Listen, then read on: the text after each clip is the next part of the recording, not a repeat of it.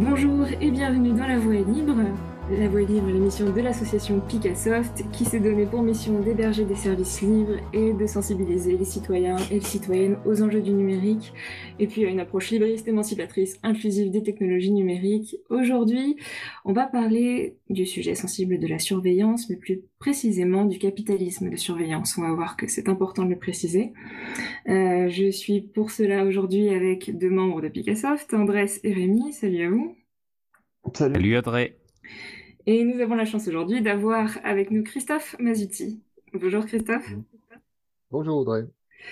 Alors Christophe, tu es historien, tu es philosophe, docteur donc en histoire, philosophie des sciences et des techniques. Tu es aussi activiste, co-administrateur de l'association Framasoft, euh, dont on parle beaucoup dans cette émission. Euh, donc tu as Framasoft sous le pseudo maintenant bien connu de, de. Euh, tu, euh, tu, es également chargé des affaires européennes au CHU de Strasbourg. Tu es chercheur associé à l'Université de Strasbourg. Euh, donc, de multiples casquettes. Je ne sais pas laquelle tu, tu souhaiterais porter, lesquelles tu souhaiterais porter aujourd'hui, mais en tout cas, tu as, publié plusieurs ouvrages. Et plus récemment, tu as publié Affaires privées, Affaires privées aux sources du, capitalisme de surveillance chez CF Éditions. Et dans ce livre, tu conduis donc une, analyse historique, philosophique, économique, sociale, culturelle aussi, euh, du capitalisme de surveillance. Euh, tu nous donnes plusieurs outils conceptuels pour essayer de, comprendre sa mise en place et puis pour essayer d'avoir une, de prendre une perspective, d'avoir de la perspective par rapport à ce que nous vivons aussi aujourd'hui. Euh, alors, tu, tu, avais, tu, tu, as fait une présentation euh, déjà de ton livre euh, lundi dernier lors d'un visio apéro. Euh, et, et, pendant cet apéro, tu, alors c'était plutôt un, un débat qu'un apéro. Pendant cette visio, tu, tu nous as, tu nous as expliqué que tu avais donné la définition du capitalisme de surveillance à la fin de ton livre. Euh, est-ce que tu peux, est-ce que tu peux nous expliquer les raisons de cela, au-delà de, vouloir nous tenir en haleine jusqu'à la fin euh, Pourquoi est-ce que tu as souhaité euh, faire comme ça? Quelle a été ta, démarche dans ce sens?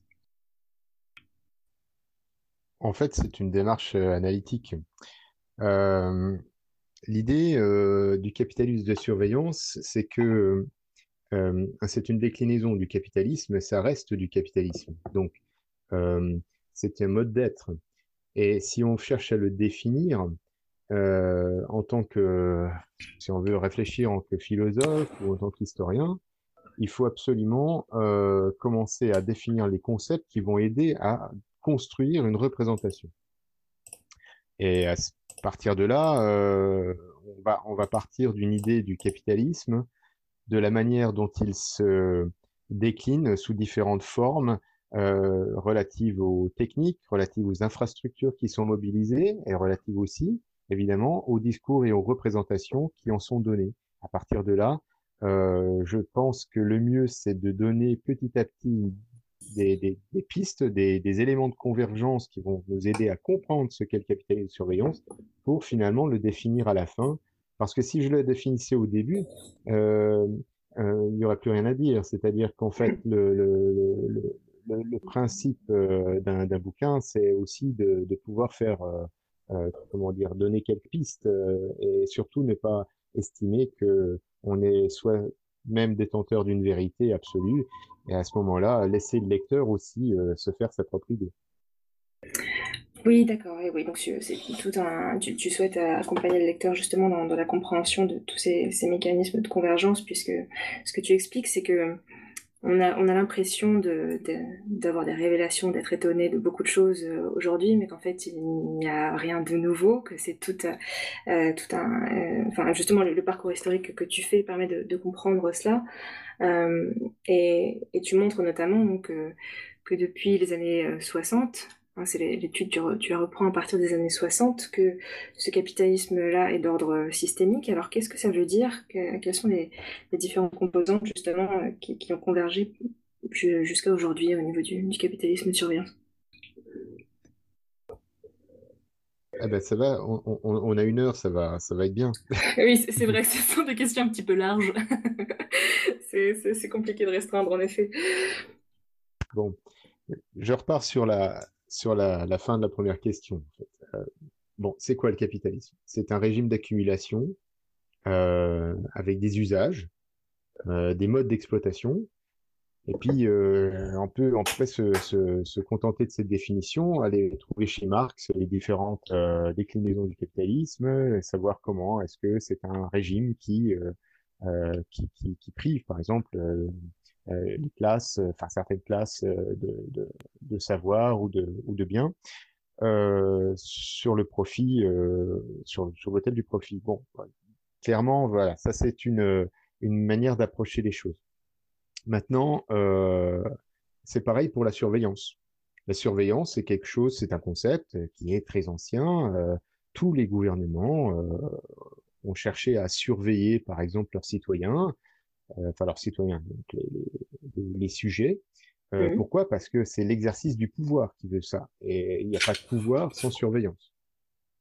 Ensuite, euh, le contrôle, c'est pareil. Euh, on peut chercher à contrôler euh, sa population, c'est pareil. C'est, ce sont des, des, des, concepts et des idées qui sont très anciennes.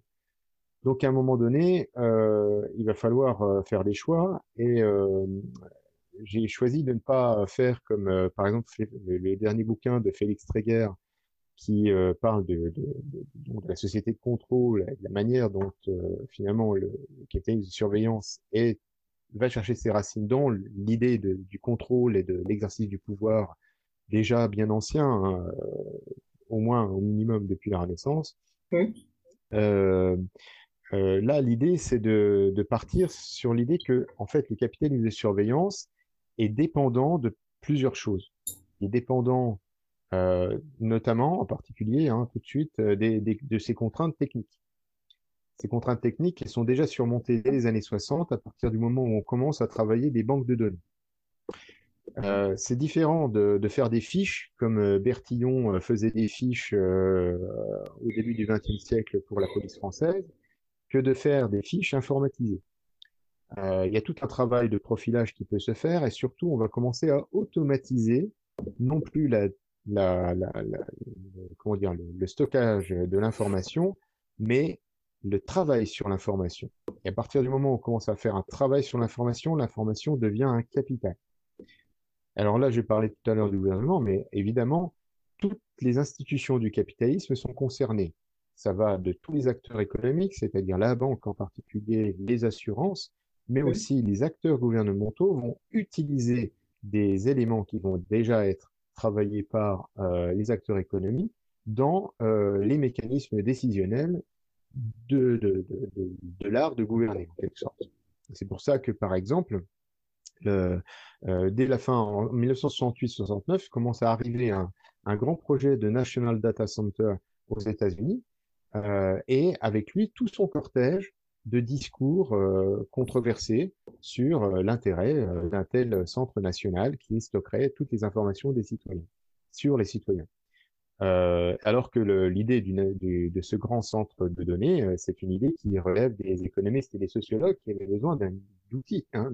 Par exemple, on a besoin, on a toujours besoin pour un gouvernement d'avoir de, des données à disposition. Prenons l'exemple de la carte, la cartographie. C'est quelque chose qui est, qui est très intéressant pour les géographes, bien entendu, mais aussi c'est un instrument de gouvernement. on, ne gouverne pas un pays si on ne sait pas ce quelles sont les richesses du sous-sol, par exemple à partir de ce moment-là, la carte euh, devient, le, pardon, la base de données devient en quelque sorte une forme de carte de, pour, le, pour un gouvernement. Et, euh, et voilà.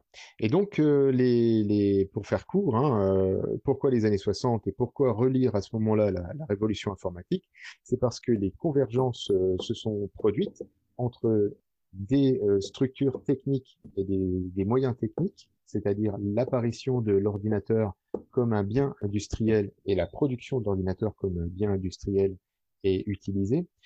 Euh, la deuxième chose sont les discours sur euh, sur la, la, la, surveillance, c'est-à-dire que les controverses sont nées à ce moment-là. Toutes les controverses qu'on connaît aujourd'hui, elles sont conceptuellement euh, énoncées à ce moment-là.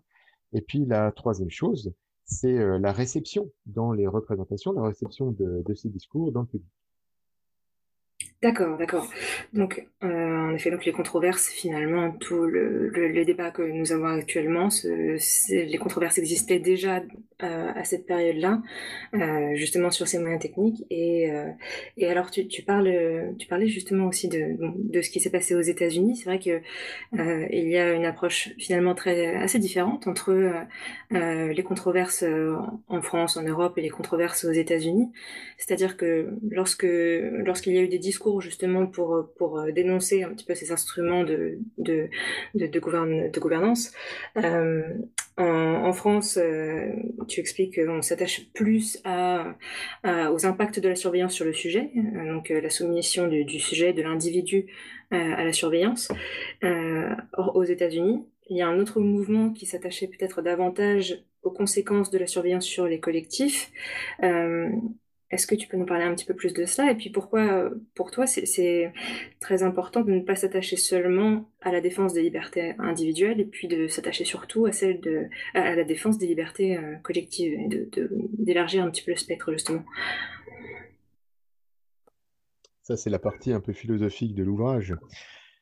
Euh, aux États-Unis, il est né un mouvement, et donc il est né justement au début des années 70, euh, un mouvement qu'on peut qualifier, on a, commencé à le qualifier comme ça dans les années 90, c'est le mouvement des surveillance studies, les études sur la surveillance. Les études sur la surveillance, en fait, elles sont, anciennes. Hein, euh, comme je le disais euh, tout à l'heure, dès, le début des années 70, on a, des bouquins euh, qui paraissent sur, sur la dénonciation de l'atteinte à la privacy aux États-Unis, mais aussi en, en, France. Les bouquins ont d'ailleurs été traduits dans plusieurs langues, ce sont des best-sellers mondiaux qu'on a peut-être un peu oublié, mais euh, qui euh, dénonçait euh, exactement ce qu'on dénonce aujourd'hui avec avec bah, depuis depuis l'arrivée des, des, révélations de, de, Snowden. Donc ce, ce, ce mouvement-là, il est né aux États-Unis sur des bases très françaises. Euh, les bases, eh ben, elles, sont, elles sont connues par tout le monde. Hein. C'est Michel Foucault, surveiller et punir. C'est mmh Michel de Certeau. Euh, c'est l'idée que voilà, on peut mener une critique des institutions à partir du moment où on commence à s'interroger sur la manière dont euh, l'exercice du pouvoir se fait et sur comment il se rationalise, c'est-à-dire comment euh, on, on, va établir des relations de pouvoir à, à, partir des institutions et quels sont les discours qui, euh, qui émanent de cela. Alors, on entre à ce moment-là dans une critique, évidemment, euh, du pouvoir, euh, donc c'est ce que Foucault a fait avec l'émergence de, la biopolitique du biopouvoir. Et, euh, et ça, c'est évidemment quelque chose qui a été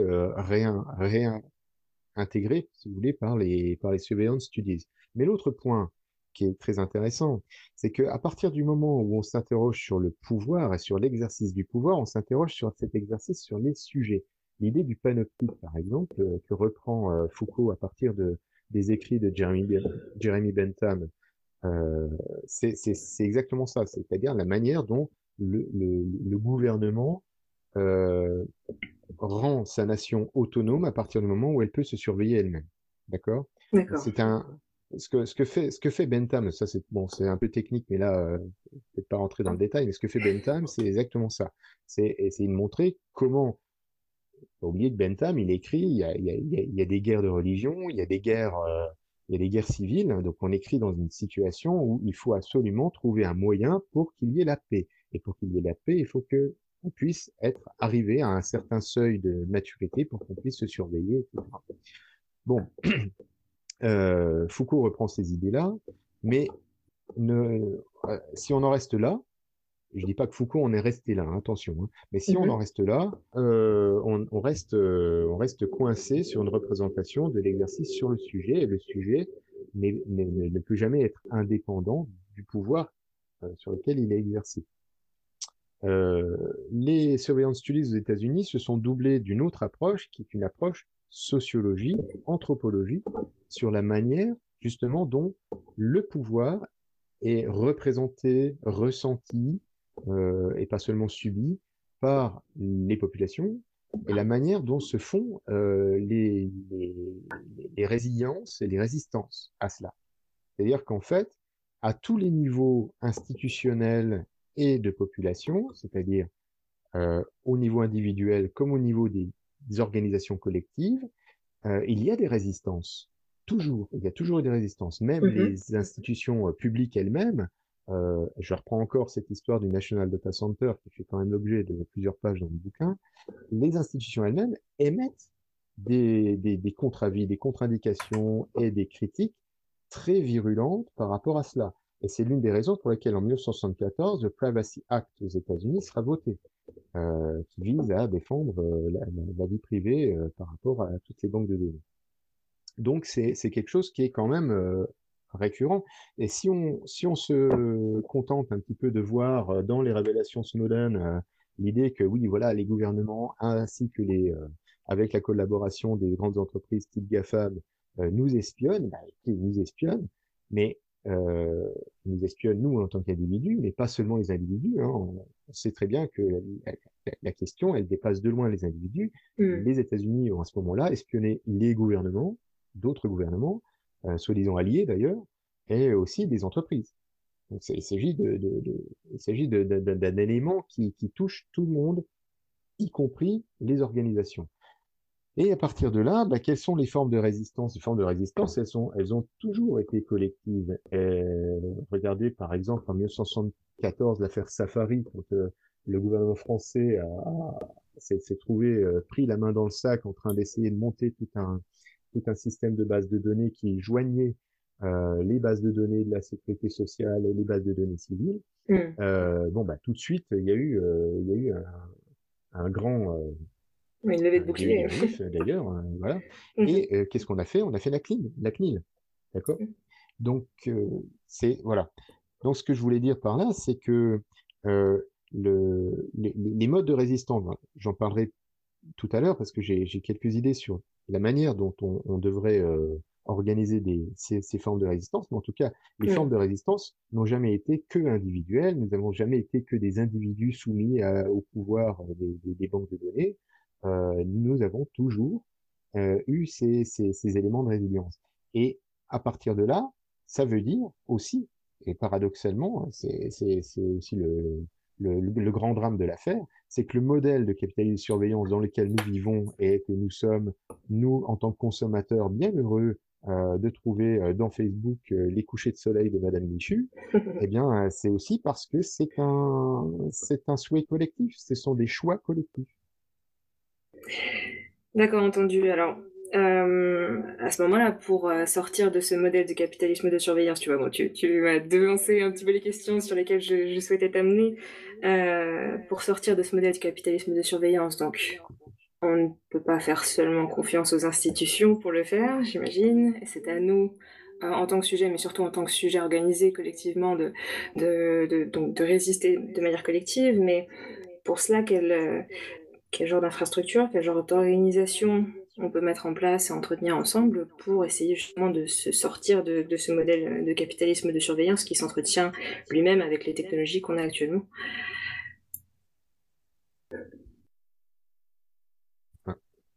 Allô Oui. Oh, Christophe, oui. Est-ce que tu m'as entendu Oui, euh, comment on en sort? Bah, Ah oui, tout de suite, comme ça. Alors, je, vais essayer de trouver une petite transition. Euh, euh, oui, c'est vrai qu'il y a plusieurs, euh, plusieurs étapes. Hein. C'est terrible de faire une interview si rapide sur un, livre qui, détaille pourtant toutes les, toutes les étapes et plusieurs pistes. C'est bon, je, peux répondre, il n'y a, pas, a pas de problème. Juste petite, une, petite étape, c'est que comment dire, là où je voulais en venir à propos de cet aspect collectif du, du capitalisme de surveillance, c'est que il répond en fait euh, au régime moderne qui, nous correspond aujourd'hui. Euh, l'économie surfinanciarisée, euh, l'industrialisme, etc. Donc tout ça, ce sont des, éléments que, j'interroge dans le bouquin. Et puis il y a un élément en particulier que, j'interroge, et je, je, suis loin d'être le seul là-dedans, hein, c'est le solutionnisme solutionnisme, c'est-à-dire l'idée que euh, toutes les solutions techniques, technologiques à nos grands problèmes du monde seront trouvées par euh, la Silicon Valley. En gros, euh, l'idée mhm. que l'informatique devient un instrument de gouvernance, qu'on automatise la décision, etc.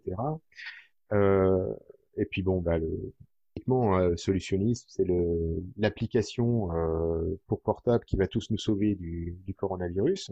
Voilà, la solution à la crise sanitaire.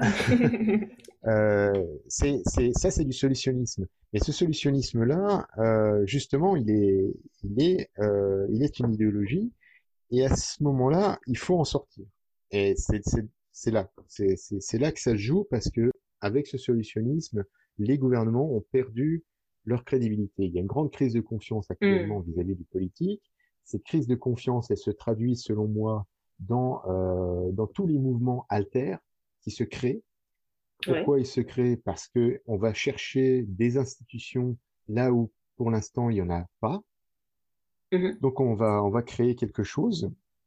Et euh, c'est ce qui, euh, ce qui, ce qui a été théorisé notamment euh, sur le, sur le, sur l'idée de préfiguration.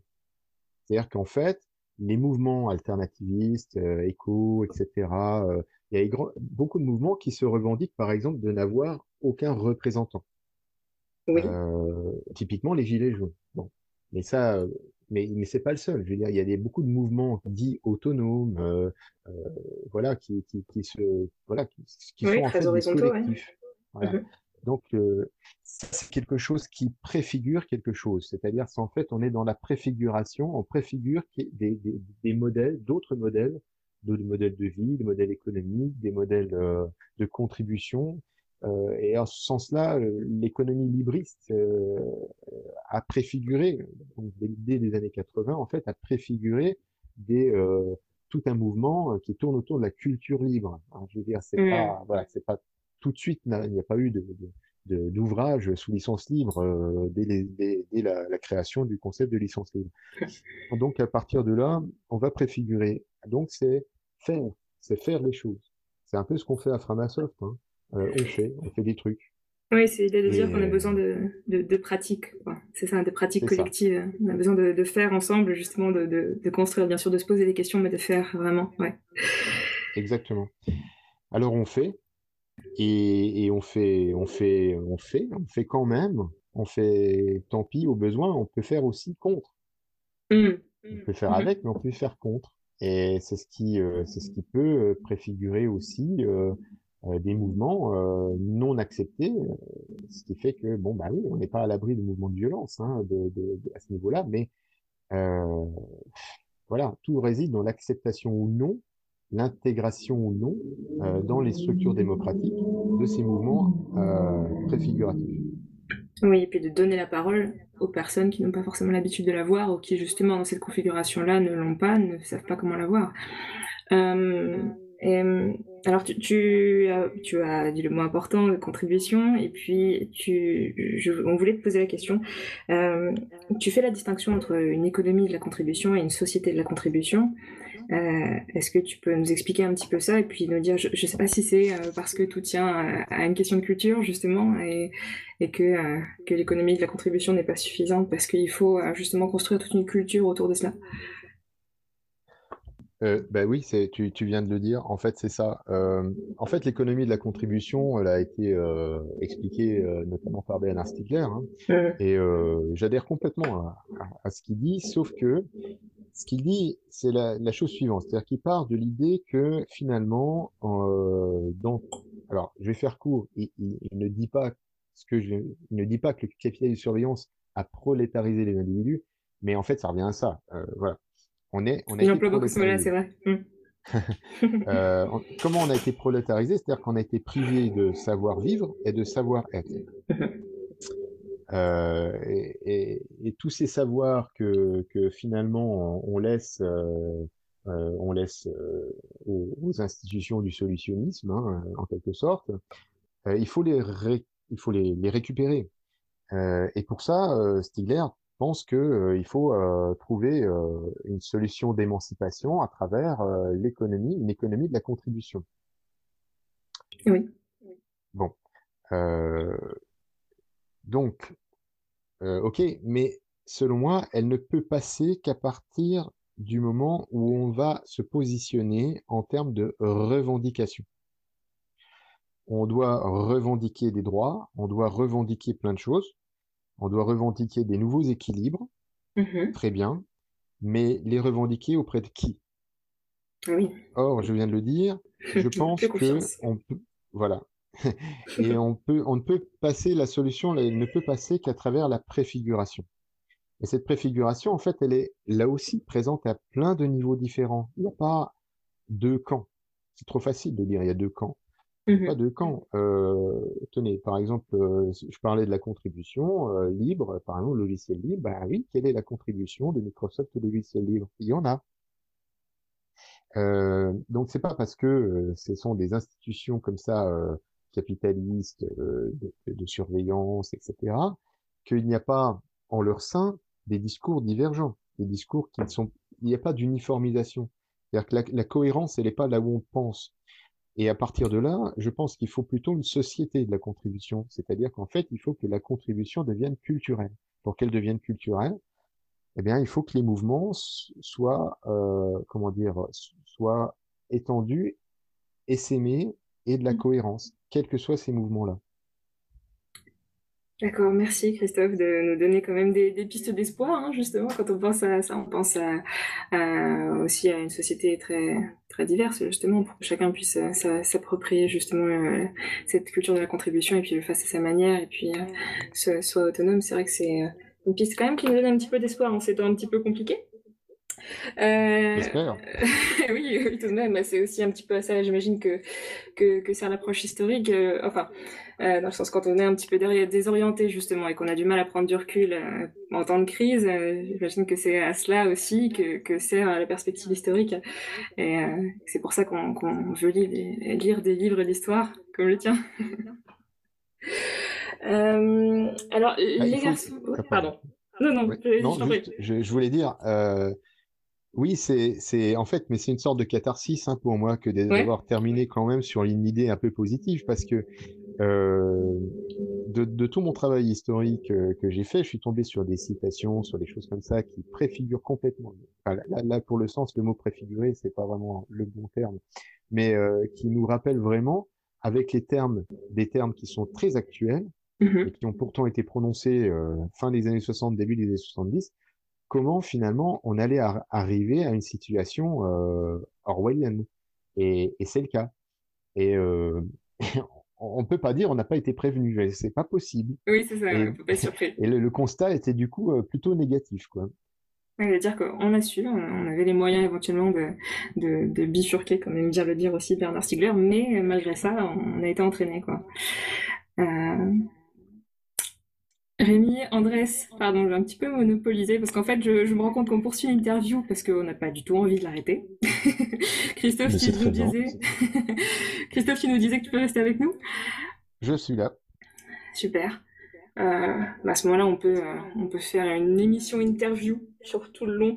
Euh, Rémi Andrés, je ne sais pas si, euh, euh, si vous avez envie de, partir sur un sujet en particulier dans pour, euh, pour continuer de parler de la surveillance. on, a pas mal dévié. bien sûr, on va parler un petit peu de l'actualité, de ce qu'on voit aujourd'hui, maintenant qu'on a, qu'on a bien une, perspective historique et des, outils conceptuels, conceptuels, qui nous permettent de, de, de, mieux voir ce qui nous arrive. On va essayer d'en parler en étant un petit peu plus éclairé. Alors, Andrés, tu voulais nous parler éventuellement de, de justement de ce que l'on vit actuellement, du, solutionnisme technologique que l'on est en, qui est en train de se cristalliser en ce moment. Est-ce que tu, tu souhaites partir sur ce, sur ce sujet ben, Andrés, est-ce que tu es avec nous? Andrés, je ne le vois plus, je ne l'entends plus. Eh bien. Bah, du coup, moi, je vais poser une question. Euh, Christophe, tu disais que toute cette surveillance-là, en fait, elle remonte, euh, enfin, les questionnements sur la surveillance remontent euh, aux années 60. Que, effectivement, à l'époque, euh, se dire qu'on avait des micros dans son appart, c'était problématique. Aujourd'hui, on va acheter du Google Home, du Amazon, des choses comme ça, où on va volontairement mettre des micros dans notre appart, dans notre poche avec nos téléphones. Donc ça, tu l'as expliqué aussi, c'est parce que c'est comme ça que la société a évolué et que maintenant, ben, on a envie de ça. Mais comment ça s'est passé? Comment comment on est passé de non, on veut surtout pas être écouté à oui, oui, je veux que mon téléphone m'écoute en permanence Oui. Euh, hmm. Le capitalisme de surveillance s'appuie, euh, l'un des piliers du capitalisme de surveillance, c'est le consumérisme, évidemment. la, tout, réside finalement dans une histoire de donnant-donnant. Euh, je vais prendre l'exemple de la société Sears, qui était un grand, euh, grand, euh, grand pourvoyeur de, de, de, commerce de détail aux États-Unis. Hein. La tour Sears été longtemps l'une des plus hautes tours du monde aux États-Unis. Euh, pour vous donner une idée des années 80, les années 80, c'est l'idée, enfin c'est c'est la, la, grande époque aussi des, des terminaux du, des, terminaux Telex, euh, ce qui ce qui nous a donné nous euh, à nous de notre côté euh, le Minitel, mais ce que Sears a mis en place notamment, euh, c'est c'est toute cette, cette consommation par catalogue informatique numérique par réseau. Et et comment dire l'idée était de, de, de, de, commencer à créer des, des solutions notamment euh, c'est Jean Tirole, l'économiste qui a, qui a, donné un nom à cela, c'est l'économie, euh, les modèles économiques bifaces. C'est-à-dire qu'il n'est pas forcément utile de donner, euh, enfin de, de, créer une, un rapport marchand à tous les services qu'on offre. C'est-à-dire qu'on peut très bien acheter des choses, mais dont la, la, la, monnaie, en quelque sorte, le bien échangé, n'est pas de l'argent, mais ça va être autre chose que nous pouvons produire à ce, moment-là, par exemple, nos profils et nos, nos données. Mm. Euh, voilà comment ça s'est, ça s'est produit. C'est-à-dire que euh, parce que j'y vois un intérêt au titre individuel, je peux, ma foi, euh, en toute en toute bonne foi, hein, eh bien, vendre en quelque sorte ma ma mon intégrité, l'intégrité de ma vie privée en donner un petit bout parce que je suis réputé comme ayant tout pouvoir sur ma vie privée, ce qui n'est en fait évidemment pas le cas. Pas plus qu'on a de pouvoir sur notre capital génétique, en tout cas. Et, euh, et en, échange, je vais pouvoir avoir accès à des services. Alors les services de Sears, par exemple, c'était la possibilité d'avoir un catalogue en ligne et des réductions. Et plus je consommais et plus je donnais des informations sur moi, plus je mobilisais euh, des données, et, et avec mon consentement actif, j'avais euh, des, euh, des avantages que d'autres n'ont pas. Et c'est euh, ce comment dire ce glissement euh, de la consommation vers l'intérêt individuel qui a fait que finalement la, la, la, la, consommation active sous, sous surveillance s'est créée exactement comme dans une entreprise on, crée des systèmes de surveillance pour monitorer la productivité euh, des, des, ouvriers. Et bien de la même manière, on s'est tous mis sous monitoring. D'accord. Et donc là, bon, il y avait un, il y a un intérêt euh, individuel euh, très clair. Et par rapport à ce qu'on vit en ce moment, donc par rapport à la crise sanitaire justement, finalement, donc là, ce serait un intérêt collectif plutôt de, de, de, pour se protéger pour, pour, pour se protéger du virus bien sûr de manière individuelle mais pour euh, écourter le plus possible cette crise sanitaire que l'on pourrait consentir à, à cette application de, de, de, suivi de contact mais est-ce que pour toi donc ce, ce consentement n'est finalement pas si forcé que ça?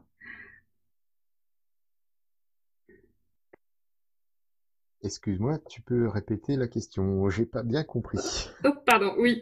Euh, non, je, je, disais que par rapport à donc euh, sur le modèle biface, le fait que l'on ait un, un intérêt euh, individuel à donc euh, à vendre nos données entre entre guillemets, euh, par rapport à cela, je mets en opposition ce que le, consentement que l'on nous demande aujourd'hui par rapport à euh, l'installation de cette potentielle application euh, Stop Covid. Euh, je voulais te demander si euh, là, étant donné qu'il s'agit plutôt d'un d'un intérêt collectif, c'est-à-dire le le le pardon l'affaiblissement de, la crise sanitaire, est-ce que le, le, le consentement de l'installation de cette application est est forcé, c'est-à-dire qu'on on demande un, un, volontariat qui va être en fait un petit peu obligé, ou est-ce que euh, c'est toujours, ou est-ce que nous finalement on, en vient à consentir vraiment, sincèrement, à l'installation de cette application et au suivi généralisé? Oui, alors là c'est d'un autre consentement dont il s'agit, hein. c'est mm. le consentement contrôle. Euh, oui. euh, Là, sur, sur, ce, sur, ce, sur cet aspect-là, euh, quand, quand, quand, on passe un permis de conduire et qu'on accepte de toujours trimballer avec soi euh, un, un, permis de conduire, on consent bien à se plier à quelques règles.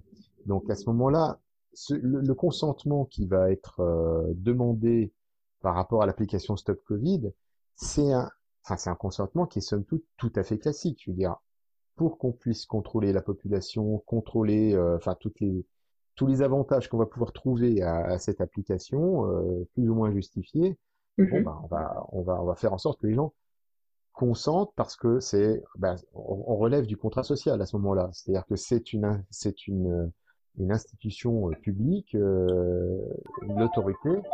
Oh, pardon, c'est une autorité qui, euh, qui, qui nous dit ce qu'on va devoir faire et, et on consent tous à, à, à, vivre sous le, sous le même régime de loi et de, et de droit. Bon, ça c'est une chose. Euh, après, le consentement, euh, il est, comment dire, il est aussi du point de vue du, si on, si on parle par exemple du, du RGPD, euh, euh, euh, par exemple au niveau européen, on a créé un système qui est assez contraignant pour les entreprises, qui vont chercher le consentement, mais on se retrouve à ce moment-là dans le même système que, que j'ai cité tout à l'heure avec Sears, c'est-à-dire qu'en fait, il est aujourd'hui plus facile d'exploiter des données consenties que des données non consenties.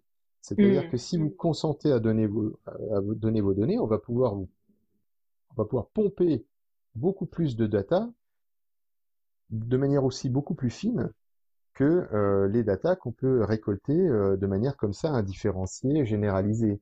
Euh, ces données généralisées, de toute façon, elles ont déjà été prises. Je veux dire, euh, ça fait une dizaine d'années que de toute façon, euh, les, les, big data les modèles qui sont derrière, les algorithmes ont déjà bien travaillé. Hmm. Euh, si je prends l'exemple de Axiom, la société Axiom qui est née justement dans les années 60 sous un autre nom, mais qui est née dans les années fin des années 60, euh, aujourd'hui, elle a 50 euh, ans, 50 ans de data sur la consommation. C'est juste énorme. À partir de là, tous les modèles, euh, les modèles mathématiques que vous allez pouvoir faire, euh, ils, ils, vont être plus ou moins fiables quand même. Je veux dire, c'est pas. Et puis en plus, ces, ces sociétés-là, elles, elles, euh, elles embauchent pas des amateurs. Hmm. Donc euh, voilà. Et ça, c'est le consentement au niveau euh, commercial, au niveau de, de, l'économie de service qu'on connaît aujourd'hui. Ce consentement-là, c'est celui-là qui, à mon avis, est le plus dangereux. Là, je ne parle que du consentement. Hein. Je parle pas sur l'application Stop Covid. J'ai des idées, mais elles n'ont pas lieu d'être dans cette discussion. Bah, la différence avec l'application Stop Covid, de ce que j'ai compris, c'est qu'elle sera pas obligatoire, donc ce sera pas le consentement à participer à la société, ce sera vraiment le consentement à installer l'application. Et ce sera un choix qu'on pourra faire chacun. Du coup, c'est pas forcément le même consentement que consentir à passer le permis avant de conduire, par exemple. Si l'application euh, reste euh, sur la base d'un consentement euh, non obligatoire, on va se retrouver dans, dans la même situation que, bah, par exemple, à Singapour, hein, où ils l'ont. Pourtant, c'est pas, c'est pas, un, on peut pas dire que ce soit un gouvernement ultra démocratique, hein, mais mm. pourtant, c'est justement à cause de ça que ça n'a pas marché. Si on veut être logique, à un moment donné, une telle application comme Stop Covid, si on veut l'appliquer absolument, bien que ce soit à mon, avis complètement stupide, mais bon, admettons, euh, il faut qu'elle soit obligatoire, sinon ça n'a pas de sens. Et oui, déjà que son efficacité est très contestée, en effet, c'est euh, au, mieux, si on peut dire ça, bien sûr, ce serait déjà très peu efficace. Euh, euh, on, on, juste, on vous invite juste à aller voir la, la BD de G qui est sortie tout récemment justement, qui s'appelle Stop Connery et qui explique bien ce, cela. Euh, donc sur, sur le euh, voilà, et puis euh, c'est Paola Fortezza également qui a écrit beaucoup euh, là-dessus sur, sur l'efficacité vraiment toute relative de, de cette application. donc voilà, après on peut se demander là, quel est l'ordre des priorités, quoi, hein, si l'application est aussi peu efficace. à ce moment-là, que, que se passera-t-il avec les données récoltées maintenant? Quelle prospective on peut faire? Et puis, et puis voilà, c'est Edward Snowden aussi, tu en parlais Christophe en début d'émission, qui nous prévient bien du fait que euh, on ne peut pas prévoir aujourd'hui euh, les, champs auxquels seront étendues l'application de, de, de, ces données-là, c'est-à-dire qu'après, ce seront des données qui peuvent être utilisées justement à des fins politiques, etc. Et puis, le souci, c'est que c'est irréversible, quoi. Hein, quand des mesures, quand des, technologies comme ça sont, sont mises en place, on sait que on régule pas, quoi. On revient pas en arrière ensuite, c'est bien ça le problème. Hein. Là, là-dessus, j'ai encore peut-être euh, quelques éléments peut-être positifs qui pourraient euh, ah éclairer, euh, notre journée. on a besoin. Quand on fait l'histoire de toutes les... En fait, dans les années 70, il y a eu beaucoup de critiques là-dessus, notamment des critiques venant d'institutions publiques, hein, sur les, la société des grands dossiers, les grands dossiers informatisés. Euh, en tout cas, pour euh, et, j'en fais une, une, petite liste pour ce qui concerne la France, euh, des dossiers, des, des, projets de dossiers. Euh, ça va, ça allait de la, bon, évidemment de l'affaire Safari, mais on peut citer Gamine, on peut citer notamment le, tiens, la naissance du dossier STIC, enfin le, le, fichier STIC de la police, etc. Mm-hmm. la conclusion de tout ça, c'est que c'est tellement le bordel. je, je, je, je, pèse mes mots, le bordel, c'est que en fait, tout est tellement mal foutu parce que on est dans un régime où euh, finalement un tel veut le pouvoir, l'autre veut le pouvoir aussi, et finalement on se tire tous les uns dans les autres, les pattes dans les on se tire tous dans les pattes les uns les autres, euh, que euh, finalement ces, ces dossiers-là euh, euh, on fait à chaque fois des, des, grands flops par manque de par manque de méthode, par manque de structure, par bon. Et finalement on peut se demander aussi si c'est pas en quelque sorte euh, comment dire, euh, intrinsèque à, ces, grands systèmes. Voilà. Euh. L'échelle est tellement grande qu'on maîtrise plus rien et puis qu'au final ça, ne fait pas avancer de toute manière, quoi. Ça. Hein. Ok. Euh, et alors, justement, tu partais sur des idées positives quand même, ce que l'on peut essayer de, faire, et puis les pistes vers lesquelles on peut se tourner euh, pour, euh, pour essayer de voir un petit peu euh, plus, plus clair face à ce que l'on vit maintenant. Euh, tu as quand même des pistes pour, euh, justement, quand on essaye de se sortir de ces systèmes un petit peu trop vastes et où c'est le bordel pour que on puisse, nous, peut-être à plus petite échelle, essayer de s'organiser autrement, donc dans d'autres systèmes, euh, ou euh, des systèmes qui soient moins automatisés, où on puisse euh, plus s'organiser euh, entre nous. Alors, je patauge un petit peu. En fait, je voudrais t'amener sur le concept euh, d'archipélisation, Christophe.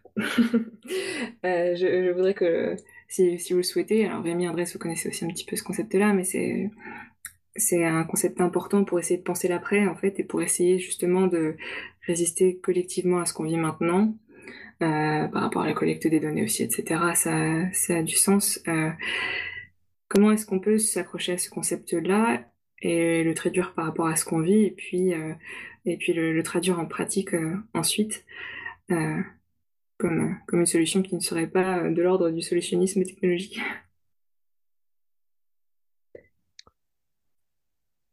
Oui, l'archipélisation, c'est quelque chose que, dont je parle en, en conclusion. Hein. Et c'est une ouverture hein, du, du, bouquin parce que c'est quelque chose qui chez moi n'est pas encore euh, tout à fait tout à fait mûr.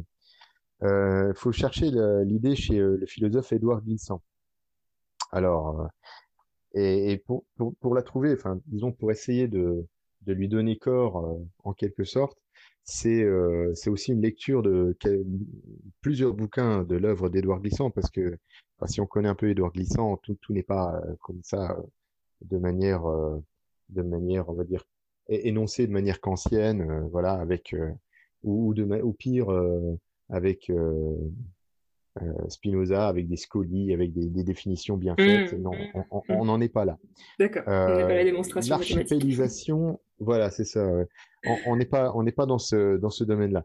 L'archipélisation, c'est quelque. Bon, Edouard Glissant, pour vous donner euh, euh, une idée, euh, c'est quelqu'un qui est, qui, est, qui est, formidable. Je, vous invite à lire, à, aller voir euh, sur Internet euh, les interviews qu'il a données.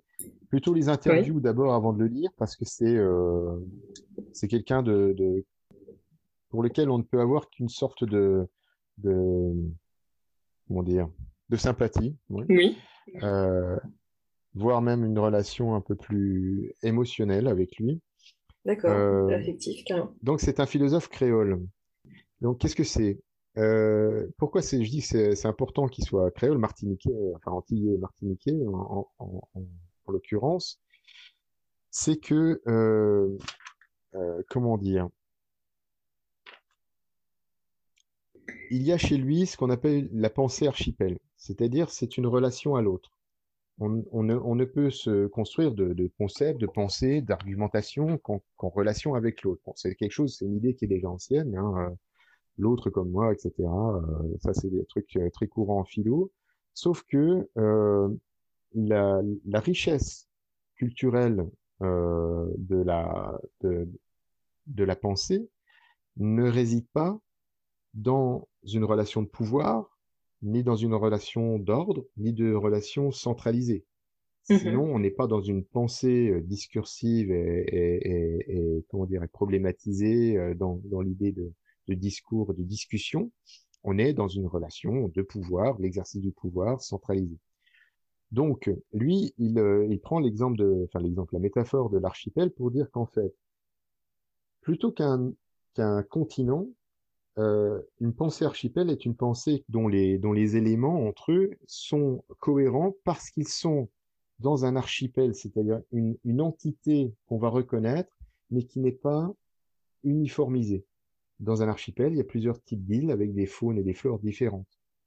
Euh, bon, à ce moment-là, euh, ces différences-là s'enrichissent mutuellement et forment l'archipel. Et donc, dans ce, cette idée-là, ce que je disais tout à l'heure à propos de la préfiguration, tous ces mouvements préfiguratifs, pour moi, ils doivent intégrer une pensée archipel, exactement comme celle de Vincent, c'est-à-dire euh, chercher leur cohérence non pas dans une doctrine ou dans une euh, dans un, dans, un ensemble de préceptes politiques bien définis, mais dans une pluralité, une pluralité de doctrines, pluralité de, d'idées politiques, certes, mais surtout dans une forme d'anarchie, euh, au sens propre du terme, c'est-à-dire une forme de euh, fédéralisation des pensées. Ouais, d'accord. Et oui, et puis c'est le fait de dire qu'on peut trouver une cohérence qui sera d'autant plus riche et d'autant plus humaine qu'elle ne sera pas justement de l'uniformisation, quoi. Que la cohérence et l'uniformisation euh, ne sont pas égales loin de là, et puis qu'il est plus important de justement d'essayer de, de, de, de délibérer ensemble et de, de justement d'enrichir la diversité, de se parler, de de prendre le temps justement de ne pas se laisser automatiser sur certaines décisions euh, collectives pour, euh, pour trouver une cohérence de société qui convient à tout le monde.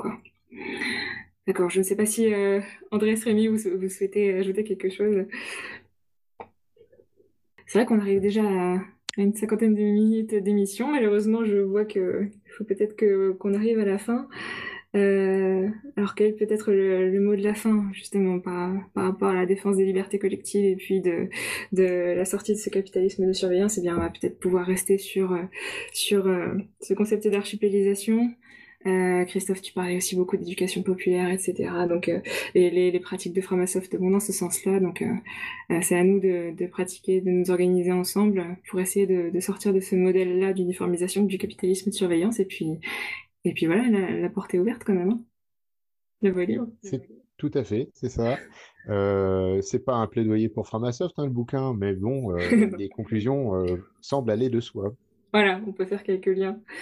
Euh, eh bien, écoutez, je, je, vous propose, si vous souhaitez, que qu'on se quitte là en lançant la musique, à moins que qu'une conclusion alternative vienne de, de l'un de nous. C'est vrai qu'on a on ne va pas s'arrêter sur les alternatives. Je pense que c'est bon, la conclusion euh, conclut bien. C'était une belle conclusion, Christophe. Alors à ce moment-là, euh, eh bien, on va pouvoir euh, lancer la musique. Aujourd'hui, on écoute Cruise Control d'Azora. C'est en licence CC by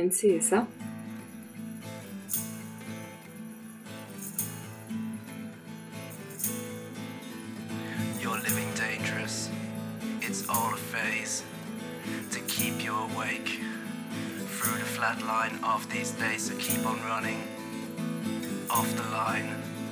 Keep up with me. The truths you'll sown, you'll need some time. We're traveling and we're moving.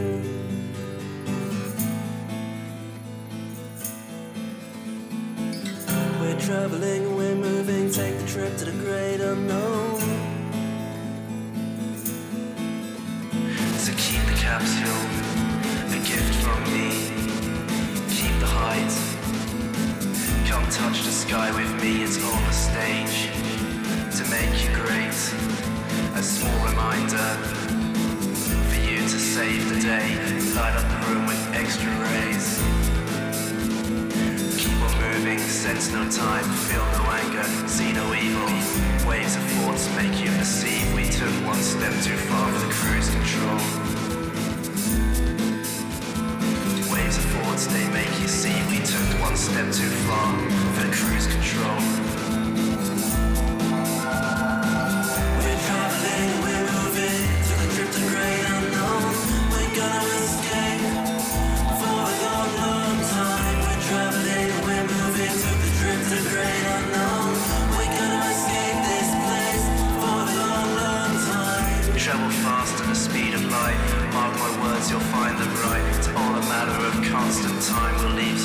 On trace behind to keep the star burning bright. We need its rays to fight the night. Love and laughter in your eyes. It's not enough to keep us all alive. We're traveling, we're moving to the trip to great unknown.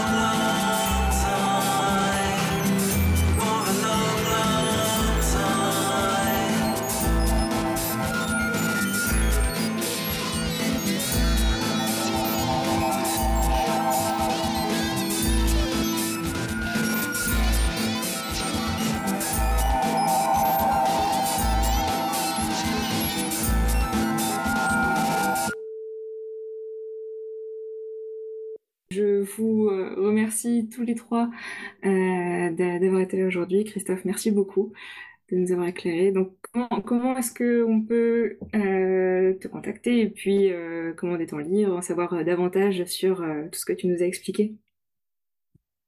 Alors pour me contacter, le plus simple, c'est le pseudo Framatov sur Mastodon Framapiaf, ou bien mon prénom, mon nom, suivi de framasoft.org. Euh, voilà. Et puis pour euh, trouver mon bouquin, allez sur cfedition.com euh, et vous trouverez en même temps que mon livre plein d'autres ouvrages super intéressants. Et on rappelle le titre du livre qui est Affaires privées aux sources du capitalisme de surveillance.